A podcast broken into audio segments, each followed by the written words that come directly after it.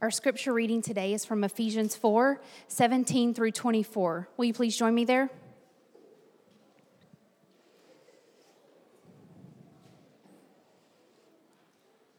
Now, this I say and testify in the Lord that you must no longer walk as the Gentiles do in the futility of their minds. They are darkened in their understanding, alienated from the life of God because of the ignorance that is in them, due to their hardness of heart. They have become callous and have given themselves up to sensuality, greedy to practice every kind of impurity. But that is not the way you learned Christ. Assuming that you have heard about him and were taught in him as the truth is in Jesus, to put off your old self, which belongs to your former manner of life and is corrupt through deceitful desires, and to be renewed in the spirit of your minds, and to put on the new self, created after the likeness of God, in true righteousness and holiness. This is the word of the Lord.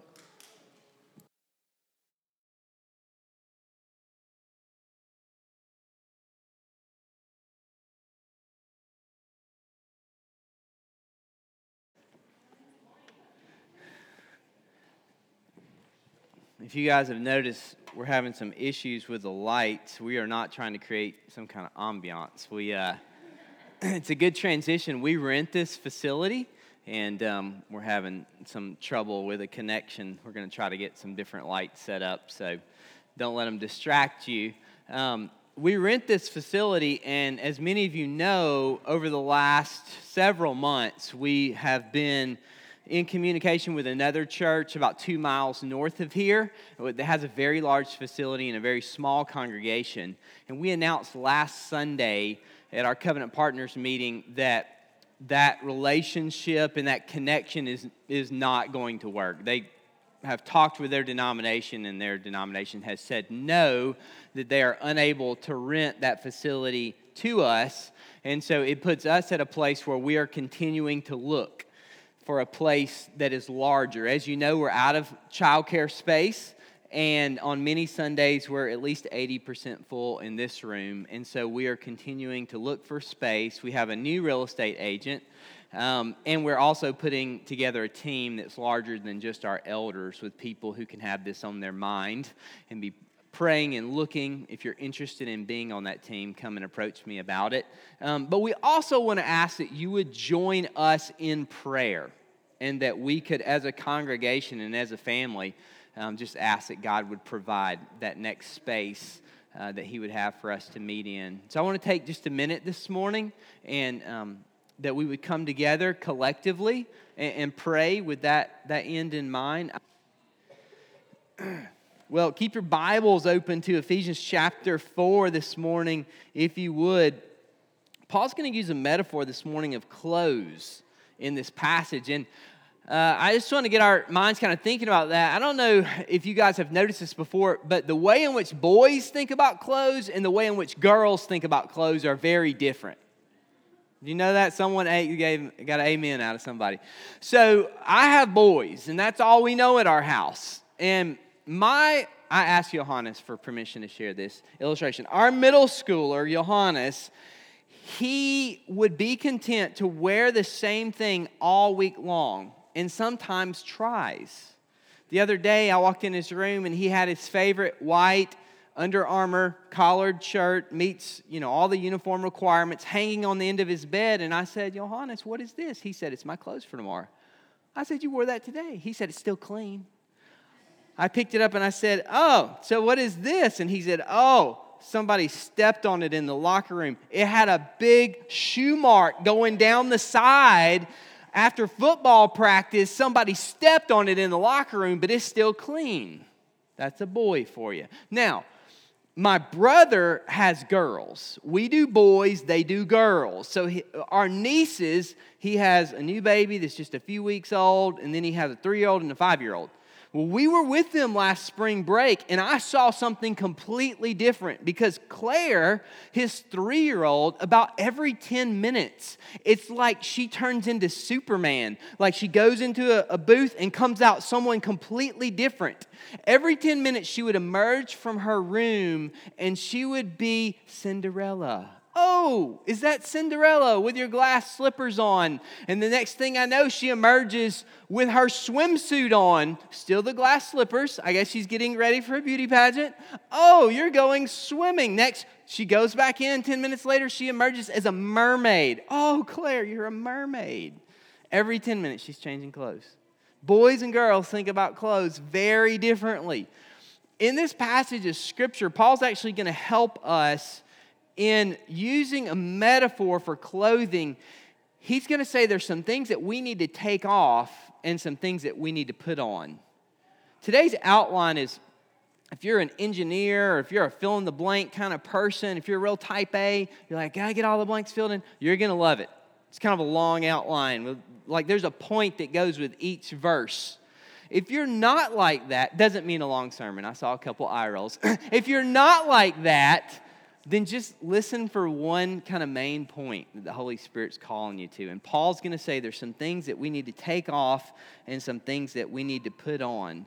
The big idea for today is this following Jesus is a lifelong relationship he invites us into one day at a time. One day at a time. I know that sounds simple, but I'm guessing that there's no one in the room who's quite got that figured out. And let me just say on the front end that if you think about that like a formula, or you think about that like steps, like if I do these steps, then it's going to mean relationship, then you're probably n- not on the right path. Okay? And so this morning, if you hear me encouraging you, like A plus B is going to equal C, it's, it never does because relationships aren't that simple, as many of you know. So today we're going to look at what does it look like to live this lifelong relationship that he invites us into one day at a time.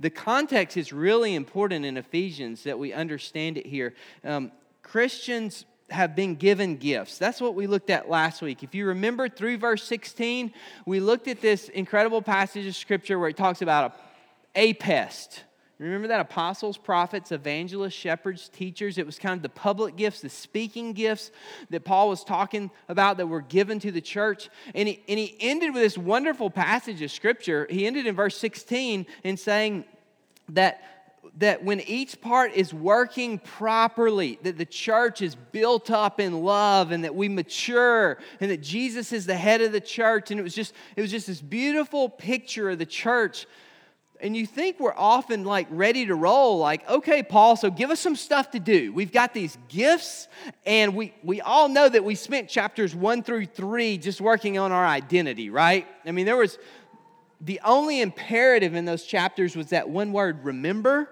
and it was just paul reminding us over and over and over again this is who you are because of what jesus has done. Now chapters four through six is all about how we get active we move from identity to activity, and it's like, how do we live out this Christian life? And Paul says, well, first off, you've been given these amazing gifts. Like, you are a gift to the church. And Paul's got us like all ramped up. And then he kind of turns a corner in verse 17, and he says that there's some things that we need to examine in our lives. And so he says that the church is going to grow up when we're all working properly in love. And so the question is, what does it look like for us to work properly? And that's what he gets into in verse 17. What does it look like for us to work properly using these gifts that he's given us? Most of us would think, oh, well, that means when all the musicians are playing the right notes, and when all the singers are singing the right songs and, and hitting all the words, when the lights are actually working correctly, when the greeters are greeting and, and, and the coffee brewers are brewing coffee, and when everything is working properly, we're going to grow up in love. That's not what Paul is talking about. He isn't talking in this passage about church programs. In this passage, he's actually talking about church godliness. It's surprising. You know, it doesn't really matter how talented you are.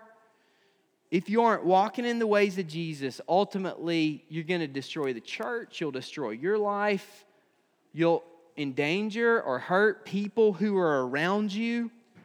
And so Paul draws us back to the holiness and righteousness of the gospel. It's hard for us to grab hold of how this is important. Like we're in chapter four, we're ready to get some stuff done. We're ready to find out how to live the Christian life. Let's do some things.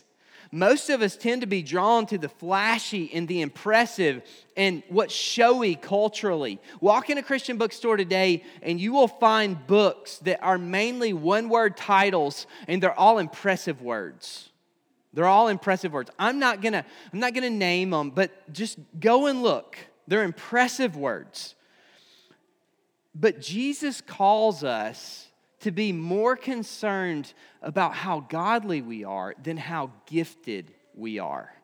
And that doesn't that doesn't mesh very well with the culture that we find ourselves in in the West. Jesus calls us to be more concerned about being godly than being gifted. It's why Eugene Peterson would say that the call of the pastor is to be ordinary. What does he mean by that? The call of the pastor is to be ordinary. And I would say the call of the minister, which is all of you, you're ministers, because you're all gifted, is what Ephesians has told us, is to be ordinary. Now, not to be ordinary for ordinary sake, but to pursue Jesus in the ordinary stuff of life, to learn the powerful ways of seeing how Jesus is at work in our suffering on Monday as much as in our celebration on Sunday. That is the call of each of us. God's much more concerned with your character than with your accomplishments. And that's why Paul is going to call us back to holiness and righteousness before he concentrates on anything that he's really calling us to do. God is much more interested in who you are becoming than in what you are doing. And that message does not meld well with the world. I mean, it has a nice ring to it. God's much more interested in what you're becoming than what you're doing. It sounds good, Sounds like something that's tweetable, like something you would write down, maybe put in your journal and say, I, I, need to remember that on Monday. But the American culture will fight us tooth and nail on this at every turn. It's why Paul is, in essence, putting the brakes on the Ephesian church and reminding them, you may be gifted, because they were. And you may be powerful, and they were, and you may be influential, but none of that matters if you aren't putting on Jesus daily. So look in verse 17. He offers some really harsh words. Now, this I say and testify in the Lord that you must no longer walk as the Gentiles do in the futility of their minds. They're darkened in their understanding, alienated from the life of God because of the ignorance that's in them due to their hardness of heart. They've become callous, given themselves up to sensuality, greedy to practice every kind of impurity.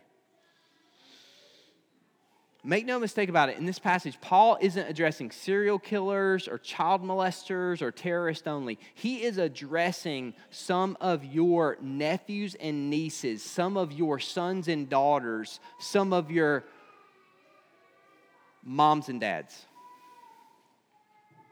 He is addressing people who are lost and who are far from God. And listen to the way that he is describing them. And he describes them in a very dark way. And, and he is saying that there should be a marketable difference between the way in which, if we are following Jesus and putting on him in holiness and righteousness each day, there should be a marketable difference between the way our lives look and the ways of the world. And so he's saying that we must constantly put off the world that we must put off the world. Uh, because whether we know it or not, we're always being discipled. Some people say, I've never really been discipled before. Not true. We're always being discipled. And we're always being discipled in the ways of the world unless there is someone who is discipling us in the ways of Jesus, unless we're being intentional. And so he says to put off the world. You say, why should I put off the world? Like, is the world really that bad? Our world is changing rapidly around us. Things are being accepted that were not accepted just five years ago. We are thinking of things in the ethical world. Now, you can get a 3D printer and you can print a gun We've never thought about these things a decade ago. With a 3D printer, you can print a gun or you can print a machine that enables you through euthanasia to die within five minutes, a nitrogen machine. It will kill you in less than five minutes. You can print that with a 3D printer now. How do we even begin to think about some of these issues that arise there's so many issues we can't even keep up with them because our world is changing so quickly. And Paul warns us that we must put off the world. And he says really quickly, three reasons why. Because the because worldliness is futile.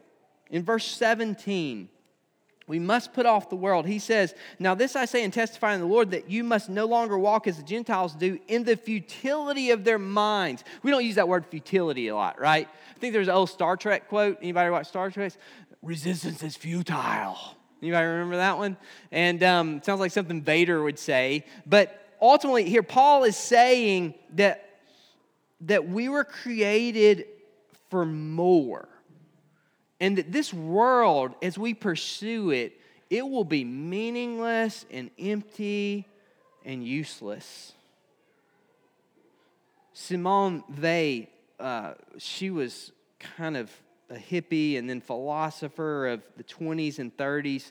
She came back with this after looking at the world and after giving up on her lifestyle. This French philosopher said, All sins are attempts to fill voids.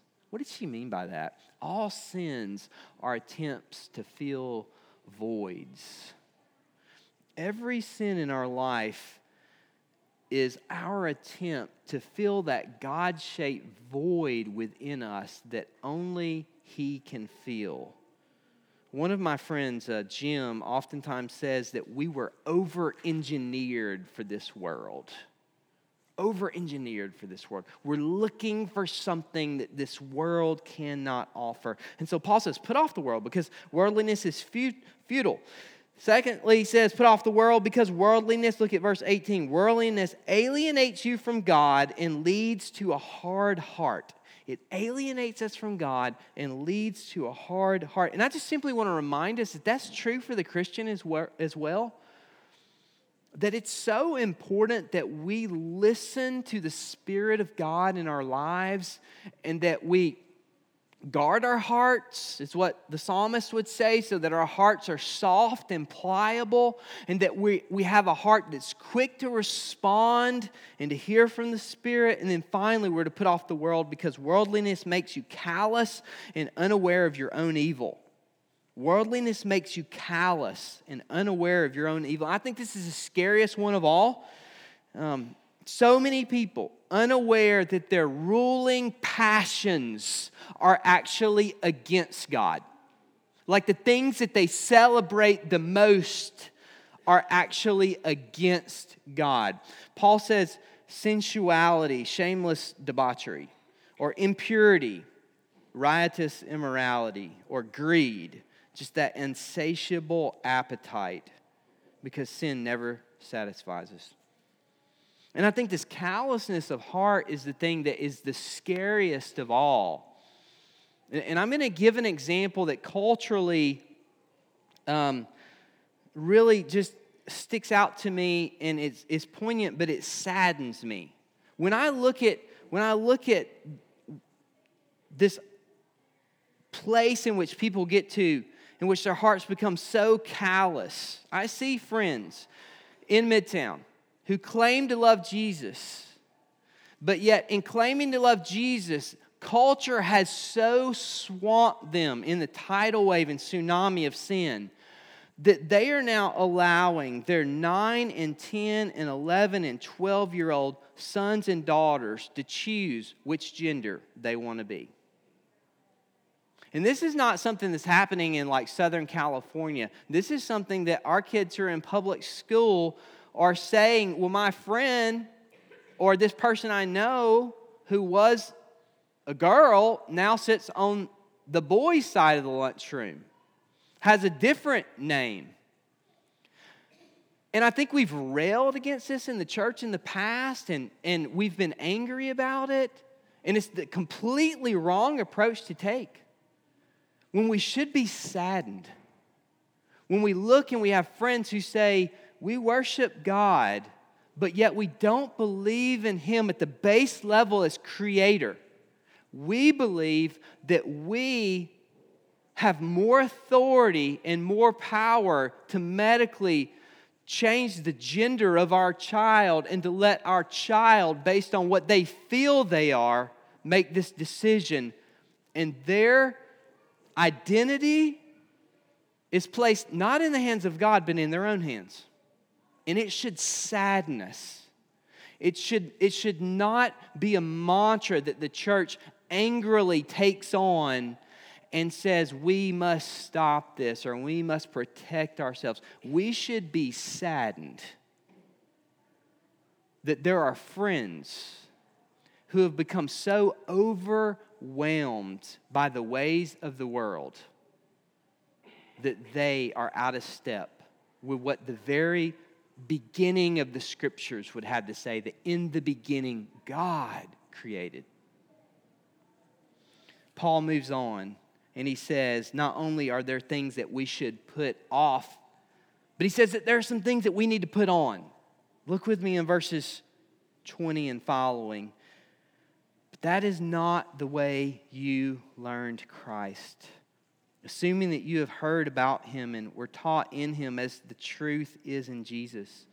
To put off your old self, which belongs to your former manner of life and is corrupt through deceitful desires when, when Paul says that we're to put on Jesus daily, I know where you guys are going in your head. You're going, up, here we go. Put on Jesus daily. He's going to say we got to read our Bibles every day. Like, I know where this is going. Let me, let me just step back and say that being a Christian is not about trusting a formula. Like we we struggle with this, I believe, all of our Christian lives. Being a Christian is not about trusting a formula. Being a Christian is about developing a relationship with a friend. And those things are far different.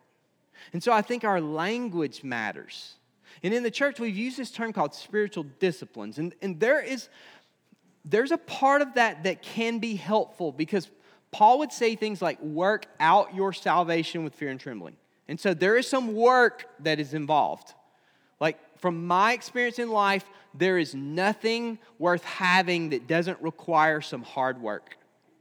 So, spiritual disciplines is not a completely bad term, but if it's the only term that we have to work with, then I think it's going to pull us more into a formulaic kind of path. Because when I think about my wife, I don't think about I need to practice the discipline of sitting down with her and having a conversation. I need to practice the discipline of being a good listener. I need to practice the discipline of taking her out on a date. Oh, it's time to call her. My watch says it's time to call her. Let me practice the discipline of communicating. No, that would not be a relationship. I mean, we might need some of those means to remind us at times. There have been times early on in my life where I actually set a reminder. Don't you laugh, it's true. I needed it. I set a reminder call your wife because I would get so into work that's a guy thing. We can talk about that later. Um, in the midst of this, spiritual disciplines, maybe not the best term. We move on, and, and theologians and pastors have come up with a new term that I like, and it's called means of grace. But if you really start to drill down on this idea of means of grace, it almost sounds like a vending machine. Like if I show up and put my quarters in, then something better be coming out the bottom. You know, and if it's not, I'm gonna get frustrated and start banging on this thing. Like, and so means of grace, like, yes, these are means, prayer and, and singing and scripture reading and meditation. These are means by which we receive the grace of God. but I'd like to propose a different term means of communion. I think terms matter. Means of communion, ways in which we are able, using the natural rhythms of our life, to begin to commune with God. That's what Paul's calling us to in this text. He's saying that we need to put on Jesus daily. And if you look at verse 22, he's saying first that we have to get undressed from some things. Look at what he says to put off your old self, which belongs to your former manner of life and is corrupt through deceitful desires. I don't think Christians are very good at repenting. I think most of us have bought into this lie that repentance is what takes place in a Baptist church when you walk down the aisle and get the short pencil and the little card and you sit at the front and you get baptized, and that repentance is something that took place once and then that we're kind of supposed to do it later, but I don't think it happens very often. What's the last thing you repented of? Like, what's the last thing that the Lord said that you realized I'm going against God? I need to turn around and I need to say, God, I have sinned against you. Like, repentance is the, the language in the Bible, an example of, of repentance is like, Father, I've sinned against you and I'm no longer worthy to be called your son. Just make me a servant. Like, that's a repentant heart. That's a heart that says, I didn't get caught, or I'm not just ashamed, or I'm not trying to do better. A repentant heart is one that says, God, I am no longer worthy. And then Jesus said, Oh, but you're my son. Put the ring on his finger and put the robe around him.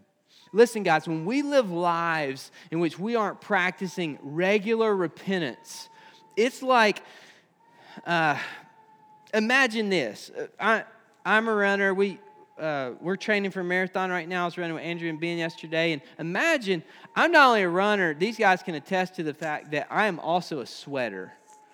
And as I get older, like my shorts, I mean, look like I'm running in a trash bag. I mean, they are so wet, they are just like glistening.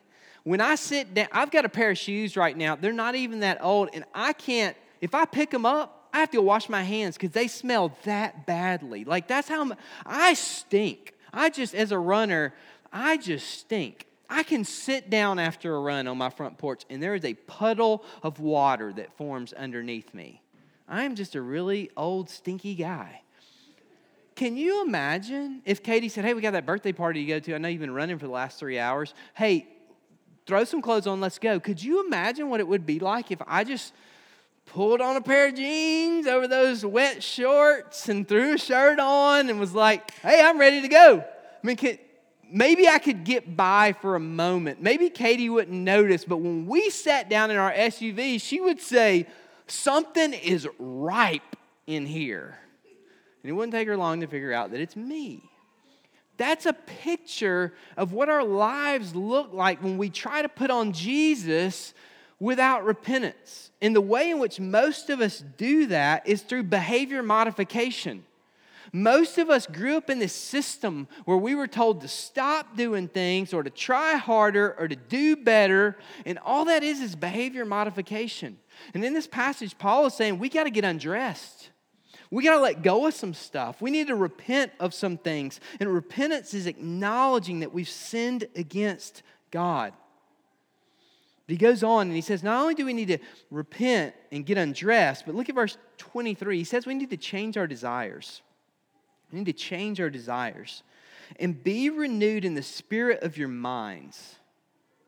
Christianity is not an emptying ourselves of our desires. I, I, think a lot of us who, who grew up in youth group in, in, a, in a church just felt like, man, Christianity's, it might be good, but it's not fun.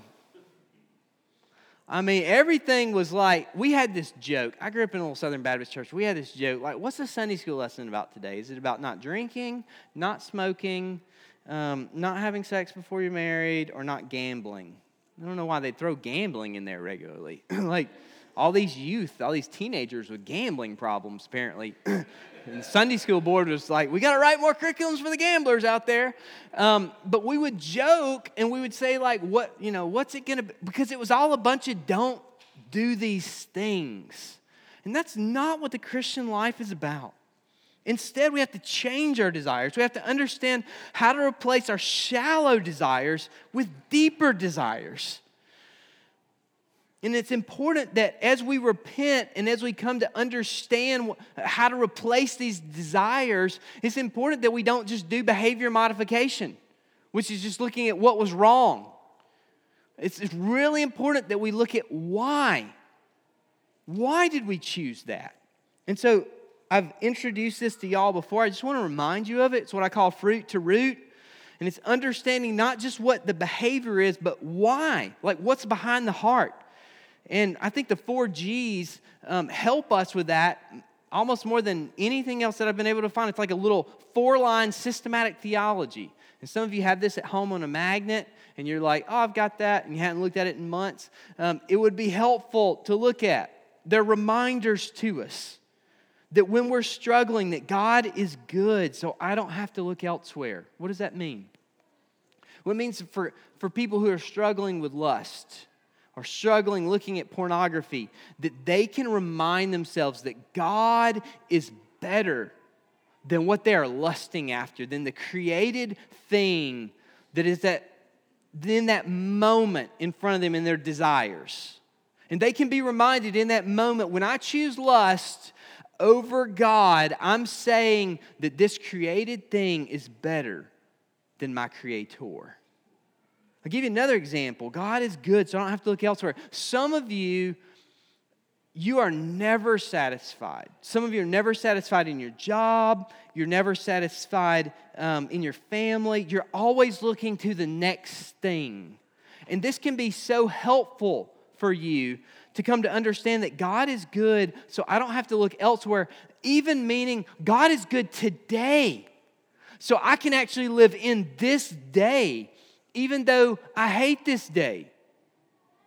I don't have to long for tomorrow. I don't have to long for the weekend, that God is good even today. Uh, God is great, so I don't have to be in control. Man, I don't know anybody who struggles with control. If y'all need that one, you can check it out. Um, I greatly struggle with control. I always have a plan. I want to try to control everything. You know you struggle with control if you always measure yourself according to how many things you got crossed off your to do list.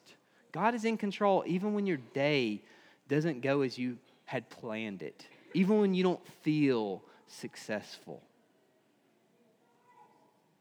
God is glorious, so I don't have to fear others. How many of you struggle with anxiety? How many of you struggle with pleasing others? How many of you struggle with what others are thinking about you? God is glorious, so I don't have to fear others. Finally, God is gracious, so I don't have to prove myself. It's been the one that's been most meaningful to me. I've had friends, and I see it even in my own life, who spend their whole lives trying to please others. I had a friend in seminary. I could just see that his, his aggressive pace in life and all that he was trying to achieve, trying to please a father who he never measured up. The ironic and crazy thing about that, I've known multiple pastors like this. They're trying to please their dads and they're running so hard in ministry. And I look at their dads, and their dads aren't even believers. I'm like, your dad doesn't even care. He doesn't even believe in what you're trying to accomplish. You don't have to please those who are around you. God is gracious. So I don't have to prove myself. Listen, repentance is so important in our life. It always results in joy. I think too often we make excuses in our lives and that we end up not repenting. I've got one friend, I'm, I'm not going to call him by name, but he, uh, we were talking about a struggle, and he said, um, I love this. He said, Brad, I just, I just came to determine that my moderator was broken, so I stopped trying to moderate, and I just quit. And if your moderator is broken, broken, then quit trying to moderate and just put sin to death. Just stop. Just quit saying, trying to say, I'm going to do a little better. I'm going to try a little harder. through the work of the Spirit, through the work of your community, put sin to death and repent. We need to be reminded how good life with Jesus really is. And he promises, 1 John 1 8 and 9 tells us that he promises to us. If we say we have no sin, we deceive ourselves and the truth is not in us. If we confess our sins, he is faithful and just to forgive us our sins and to cleanse us from all unrighteousness. From all unrighteousness. Finally, Paul tells us that we need to put on the new self. Look at verse 24. After we've repented, and to put on the new self, created after the likeness of God in true righteousness and holiness. To put on the new self. How do you do that? How do you put on that new self daily? How are you intentional in your life What's your plan to put on Jesus? Because the world, they're going to put their stuff on you. I mean, you're going to pick it up in entertainment and the music you listen to, and the world's discipling you all the time. What's the plan that you have for putting on Jesus daily? Because we would all admit that we need him. Like, there's a Christian rapper that says, I need it, I need it daily. He's talking about Jesus. We would all agree with that. It sounds good but you probably aren't as far along in that maturation process and in your sanctification process as you would like to think you are for a few reasons. Well, one, from a sociological perspective, psychologists tell us that people who claim to be the most self aware are actually the least self aware. So if you're like, I, pro- I, I think I'm doing pretty good at putting on Jesus daily, it means you're probably one of the worst. If you're a person who says, No, I really need help in this area, I don't think I do a good job of putting off the world and putting on Jesus, then there's probably hope. From a biblical perspective, the Bible tells us that we're more distorted than we know, that we're masters at self deception and justifying. You start reading your Bible daily, you start spending time with the Lord, you start journaling, it only takes you about three days for pride just to start rising up in you. I got this thing, man. This is, I've been, I've been, I, I'm getting it done. You know? It's crazy. From a spiritual formation perspective, adults learn primarily by discovery, not by declaration. And I think it's why it's so important that we are putting on Jesus daily, not just depending on me or Chris or Jared or whoever's teaching on Sunday, I can guarantee you, whatever you hear here or any other church is not going to be enough to carry you throughout the week.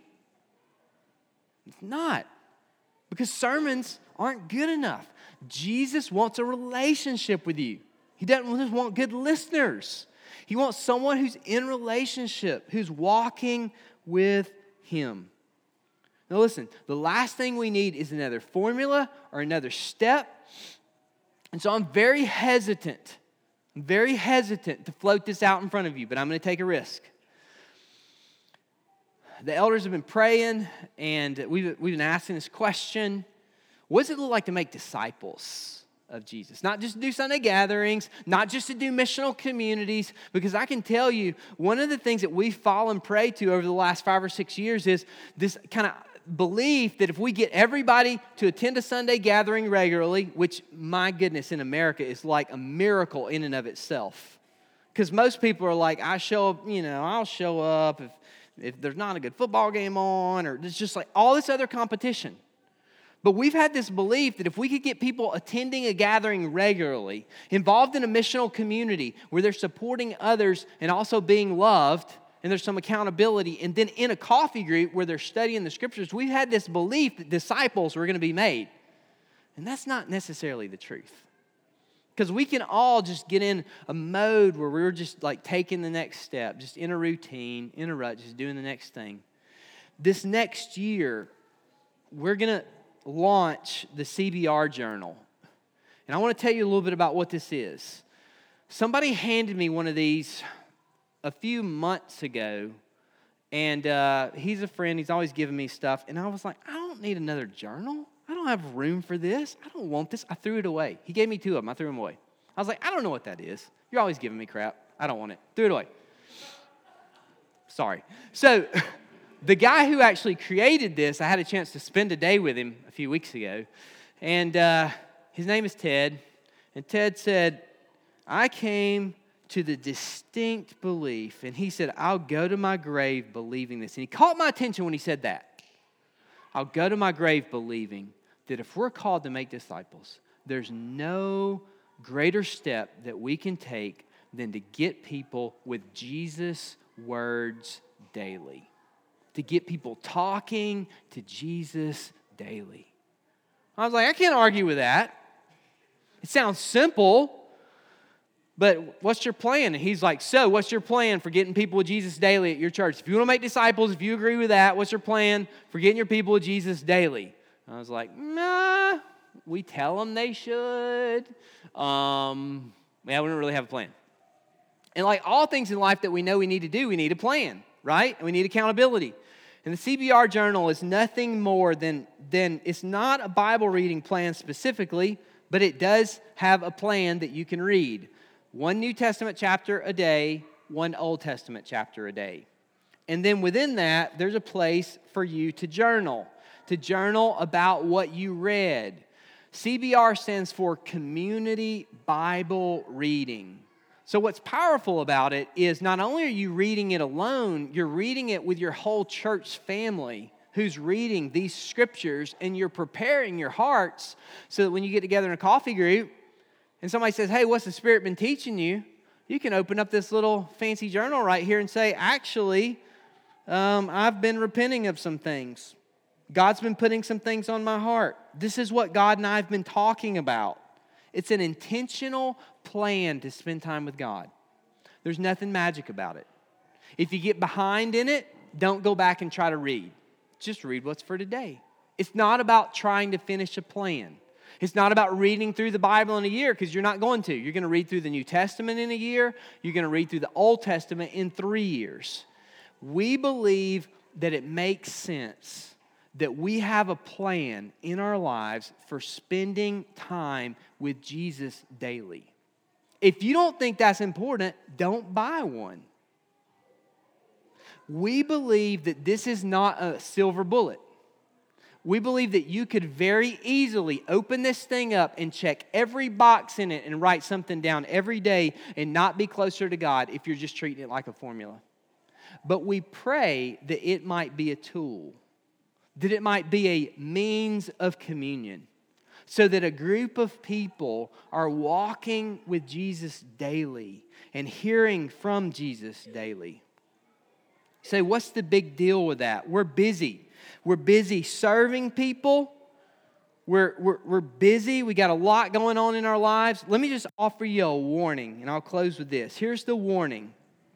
Sadly, the flagship Ephesian church would later be rebuked in Revelation 2 they'd later be re- rebuked by the risen Jesus because despite their impressive sacrificial ministry, sound familiar? Sound doctrine, they had forsaken their first love. And when I read that, you want to know the first thing that I thought about? That sounds like Mercy Hill Church. Sacrificial, decent doctrine. Are we rooted and grounded in a relationship with Jesus. When people say, Tell me about your church, do you start telling them all the great things we do? Do you start telling them, well, our, our elders, they preach the word. We preach the books of the Bible. Or do we say, we are a people who are wholeheartedly committed to walking with Jesus? We have come to know Jesus. We have fallen in love with him and we want to see Him daily, we want to know Him daily, we think your life will be better if you can see Him and if you can live life like He lives life. That is my hope and that is my prayer for my life, for our church's life. And as we come, as we come to his table today, as we think about communion, you know, it's really interesting that, that Jesus gives us this simple bread and this simple juice, ordinary, like, should have you ever thought, like, in a, at least in a Baptist church, don't you think it should be like a casserole? I mean, it's just so ordinary. And Jesus is so extraordinary. Like, why, do, is, why did Jesus choose such ordinary means for us to remember him? And I think one of the things that we need most in the Christian church today, the last thing we need is another book with a word on it that sounds like an amazing word that's going to unlock the secrets of the Bible for us. What we need is what the church has always needed. We need to connect Jesus to the ordinary stuff of our Christian life and to learn how to take Jesus not just on a Sunday morning, but on Monday and Tuesday and Wednesday, and to see Him so clearly that when we sit down on Friday night to enjoy a good drink or to go out with our spouse or to go have fun, that we say, as much pleasure as this is, Jesus has offered this pleasure to me, and Jesus is even better. Oh, that we might see the gift of Jesus, that we might love him more and more deeply. Pray with me. Those who are serving communion, come forward. Father, thank you for your love for us. God, thank you that you are so much more concerned with our character than our accomplishment. God, help us to truly believe that. God, help us to truly love you more and more and more. God, replace our desires for such small things. God, replace those desires with a desire to know Jesus deeply, to walk with Him. That He would be the desire of our hearts. God, that our souls would long for Jesus more than we long for a football game or a vacation or even our spouse, or, or even more than we long to see our kids grow up and be successful, that we would long for Jesus more. And Jesus, that we might make you a priority in our life. Because we see your beauty. And that you might impact even the ordinary stuff. So that your name would be declared powerful and glorious in our lives.